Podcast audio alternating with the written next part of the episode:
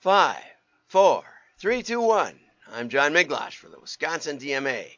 Wanted to welcome Paul to the WDMA membership. Thanks, Paul. The encouragement is beyond your wildest expectations. So let's get over to the news. Okay, so the drum picks five excellent Easter 2022 ads. and uh, we'll get over to the Cadbury Worldwide Hide, which is a fantastically interesting little promo. I really like it. And uh, so here it is. This is what Cadbury's chocolate came up with.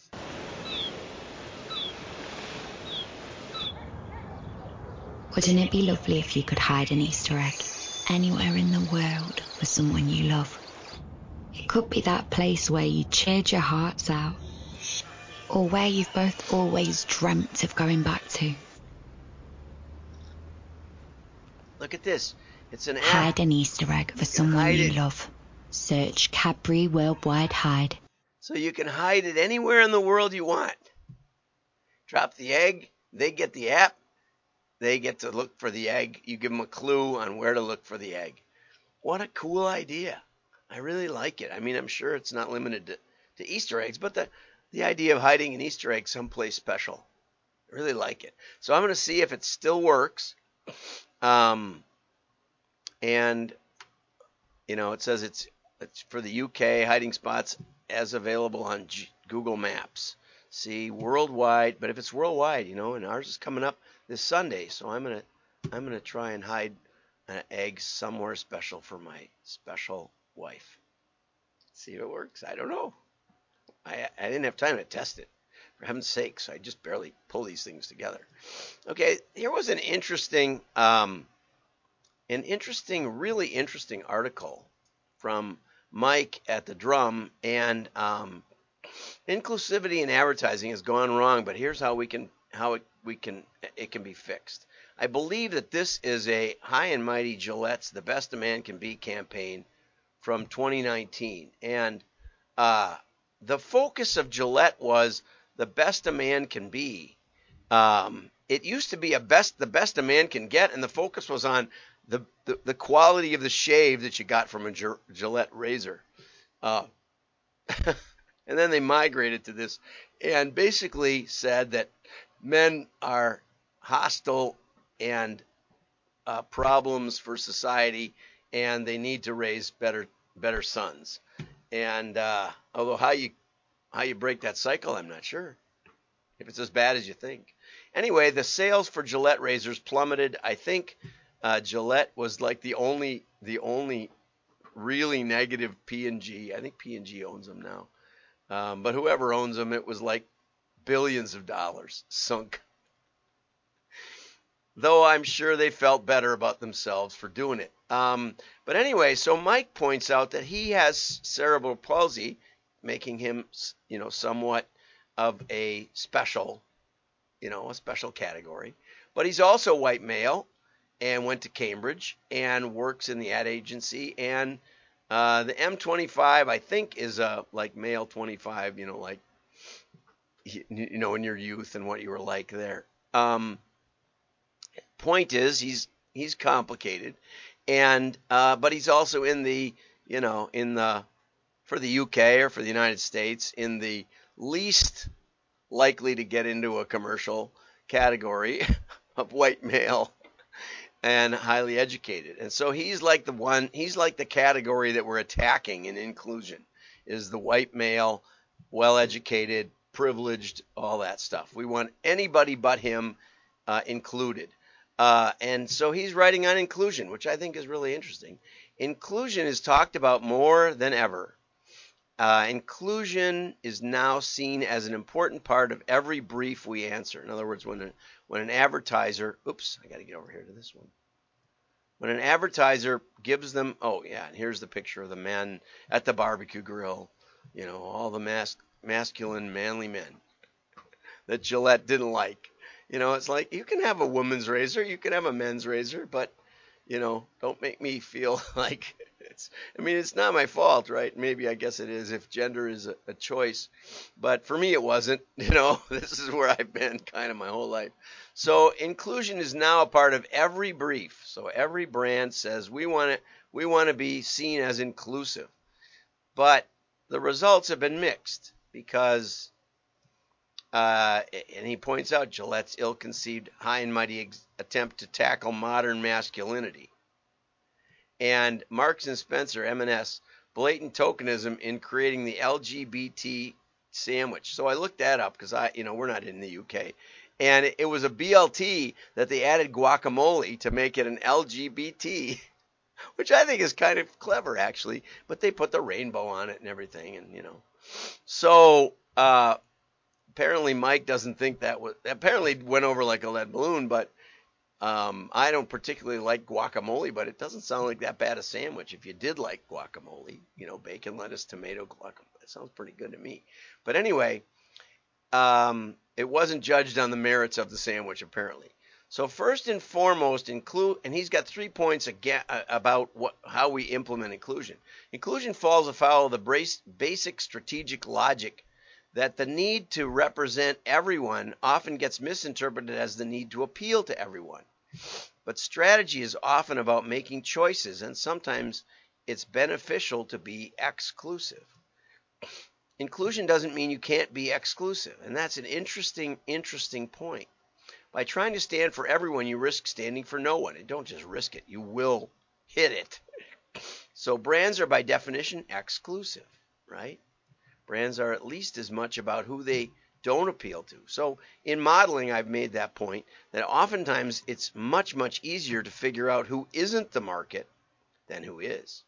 Because why people love your brand is often a mystery, and it doesn't generally translate into smooth geodemographic boxes. But people who can't afford your Porsche or can't afford your Rolex, we can figure out, you know, kind of where those people live or you know people who aren't interested in. I remember we did a we did a telemarketing a telecenter uh, algorithm uh, for the Highlander, which was a kind of a thinky science science fiction series, and they were advertising on um, the the Highlander TV show, and they were trying to sell um, recordings of the show so you could get the whole show and binge watch it. And it was very expensive compared to now and um, the the phones would start ringing off the hook when the ad ran across national TV, and um, they couldn't answer all the calls. And so what we did was we figured out that the the target market was generally men, uh, young men who were from high uh, income, but especially high education um, neighborhoods. And so what we did was we created an area code and next three digit uh, profile of the United States and found the high education uh, phone numbers. And so we would answer those calls directly and we would um, encourage the other callers to leave a message and that we would call them back. And we did call them back. But this way we could get on the phone with people that were not from areas that weren't likely to buy. I think that's kind of interesting. Okay, so secondly, so we excluded people, and the results went up about 74%, which is a lot. Okay, so um, and within your target, you definitely have a diverse cast of people because you just can't segment down to you know the one person that will buy for sure and so you're going to always be somewhat inclusive the desire for inclusion often sees the need to bring several groups together in a spirit of what you must be what what you must be that a spirit that you must be as inclusive as possible.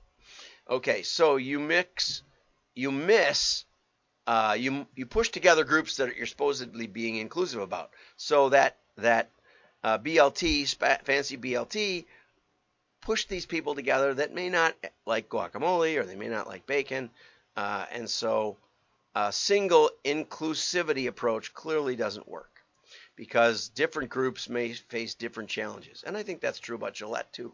You know, you want a good shave, um, but um, women have a different have different needs with the, with their shave than men, and so it's perfectly fine to market to one, market to the other. You don't have to market to both. Um, thirdly, audiences looking to target are often misconceived. Uh, for example, we may try to include disadvantaged people, but we may be selling a product that doesn't that they can't afford, right? Like your, our Porsche. I've never bought a Porsche.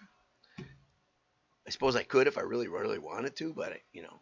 But what it does do is it's aspirational. I wouldn't like, I wouldn't mind a Porsche. Uh, I do have a Rolex, uh, which is a long story, but um, you know, it's something you aspire to. A friend of mine at, at Amoco Oil said when he got his first real job, he went out and bought a Rolex, a president, a presidential Rolex. And uh, so sometimes the role of advertising is to give somebody a vision or, or a dream to shoot for. Nothing wrong with that. And if you take that out of the advertising, there's much left. Um, but the last thing he says is is that big ideas are perhaps the most inclusive. Uh, like you're not you when you're hungry from Snickers. Uh, the inclusivity of ideas, which I've been advocating for a long time. You want diversity of ideas. You want people to think differently. And too often, the inclusivity grouping itself is very monolithic. Okay, so very, very uh, excellent article, well worth a read. Uh, sometimes you are most inclusive when you don't even think about inclusivity. Really liked it. Thanks, Mike, for that. Um, we better get on to the last one. Testing corner questions. Do they work? And this is from Craig Huey. You notice I've got on, gotten on his on his uh, newsletter, and they always have a good little story about testing. Testing copy is crucial. What you assume will generate the highest response is not always the case, right? So when Craig gives stories, he likes to ask the audience, what do you think? So here's, uh, they did two catalog covers, magalog covers, and um, for men and women age 60 plus, that would be me, and um, both promised prevention methods and remedies for arthritis, back pain, strokes, and heart attacks. The picture was recognized. Were, the pictures were recognizable Hollywood personalities. Cover A. Do you have any of these? Do you have any of the illnesses that these stars had? Or cover B. Discover the amazing health secrets of today's over 60 Hollywood stars. Now, the fact that they were recognizable to me, that they paid extra to get, you know, to get them the, to allow their use says that if you're interested in those people, you know, I've I've I've clicked on some clickbait, you know, this is what they look like then, what do they look like now? And you go through and you don't even see the people that were were pictured. But anyway, do you have any of the illnesses these stars have had? So it it it makes it very very curious. So I picked cover A. And so it says take a minute to guess. And if you guessed cover A, you're right. It was the winner by 39%. Okay, questions within the headline usually do not perform well. Okay, I always kind of thought they did, but um, in this case, the question was powerful and created a great deal of curiosity. And the other cover, which specifically called to people age 60 and older, the target audience, was comprehensive but not compelling enough to be cover A. You know, you might have said, Do you suffer from these illnesses? Discover health secrets or something. I mean, I could think of probably six more tests here. But the, the real the real title of this of this article should be Testing will surprise you. And it usually does. And so thank you for that. Thank you for that, Craig. And uh, every newsletter has a little testing uh, vignette, which I really like. So have a great day. Like and share. Your friends will know you're smart. Bye bye.